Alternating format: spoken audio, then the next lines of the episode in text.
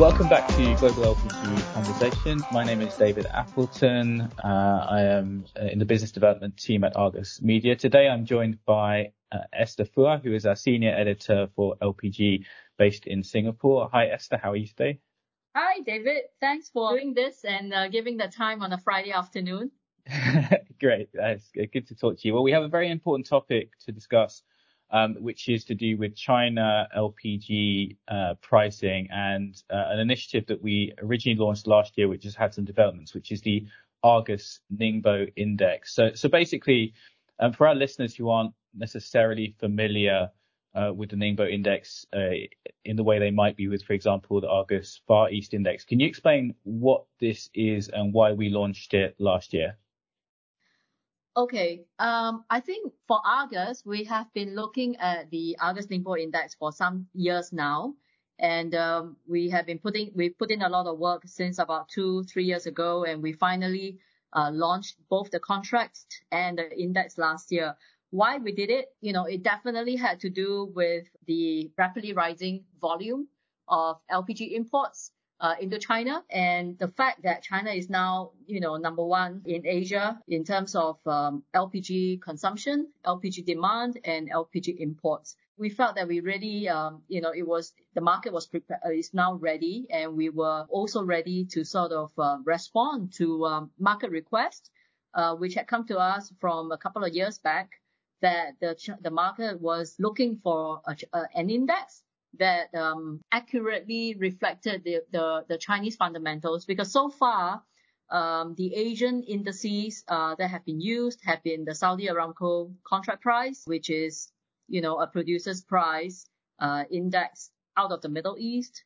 Um, we have of course the Argus East Index, uh, which is a delivered price basis Japan. And, and of course, we have the US Mont Belvieu, which is, you know, really a domestic, uh, US domestic price.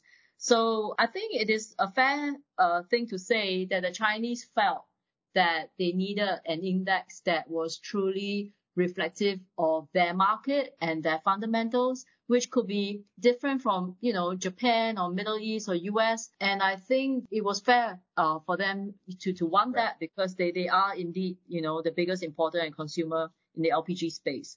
Okay, so, that um, makes sense, yeah. Yeah. Yeah. And then, so, so basically you mentioned the Far, the Far East Index obviously is, uh, has become actually increasingly popular for, for imports, uh, into China and also into other places in East Asia. When it comes to Ningbo, obviously the, the immediate difference is, is the location, as you, you mentioned.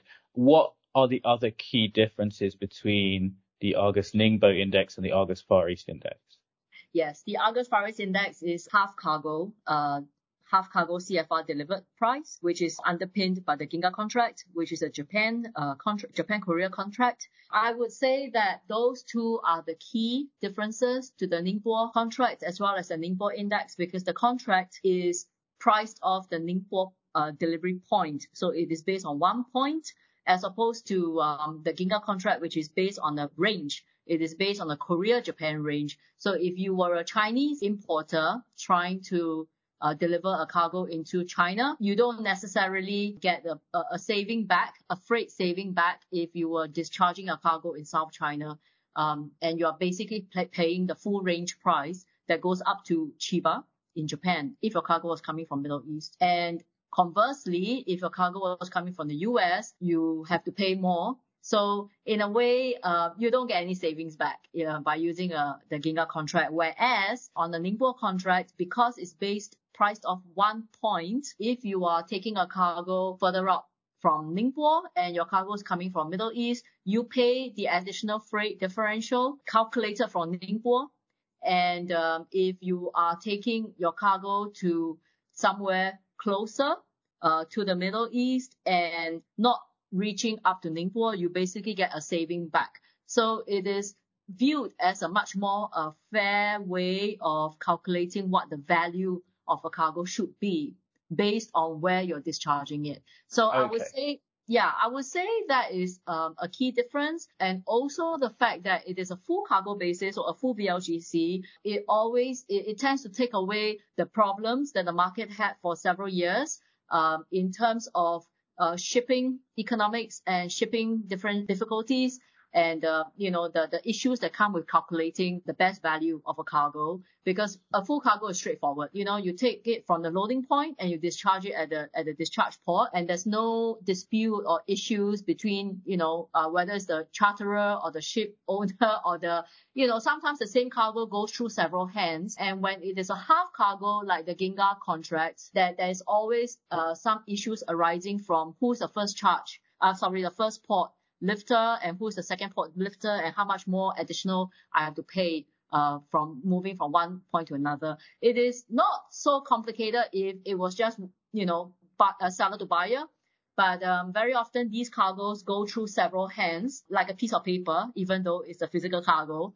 Um, but it could, you know, sometimes goes through like uh, 30 pairs of hands. You know, there are 30 players in between when you actually have the original seller and the final final receiver. In between them, there could be as many as 30 uh, other players. They're just passing on the paperwork. Okay. So it can get so, complicated. Yeah. Okay. So making it a full cargo is, is basically uh, much simpler for those for these market players, and and I guess also with the the Chinese deliveries, which are in you know large PDH facilities, there's a match there in terms of what they they require uh, yes. versus the the actual. So it's not just that it is easier, but uh, we also took the view that the market has changed phenomenally today compared with 20 years ago when uh, Ginga or FEI was created.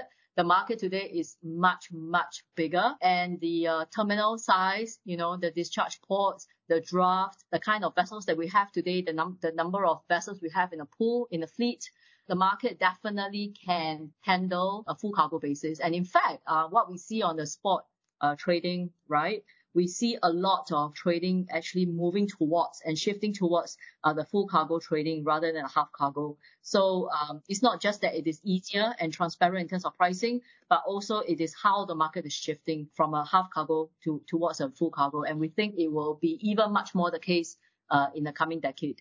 Okay, great. And then, um, then finally, of course, we are talking about this now because the, the key question whenever we launch new prices is how you manage the risk. Uh, and on, of course, on, on Argus FEI, that's relatively straightforward because we have a highly liquid swaps market for a new listing. For, for a new price, of course, that's not the case at the beginning. But uh, we do have a, a, an evolving situation there uh, with the with the launch of um, some risk management tools. That, if you could to, to explain to our listeners about what's going on with that. Yes. So like you already mentioned, we talked about the contract and the, and the price assessment, uh, the index that we launched both of them last year. Um, also launched last year was the AOM. Uh, so, you know, we also provided the market with a trading uh, buy sell platform. Um, and then next Monday, uh, ICE Exchange is going to list the Ningbo Index swap uh, and futures. So we're kind of like at step four of this process of, of a new benchmark. And so the, the fact that it is going to get listed on a major exchange basically means that people who trade the new index are now able to go straight away and do a swap and they have a paper instrument on hand, which they can hedge uh, the physical cargoes immediately. Of course, the question is liquidity. And I think it's always a chicken and egg thing uh, when people talk about liquidity, right?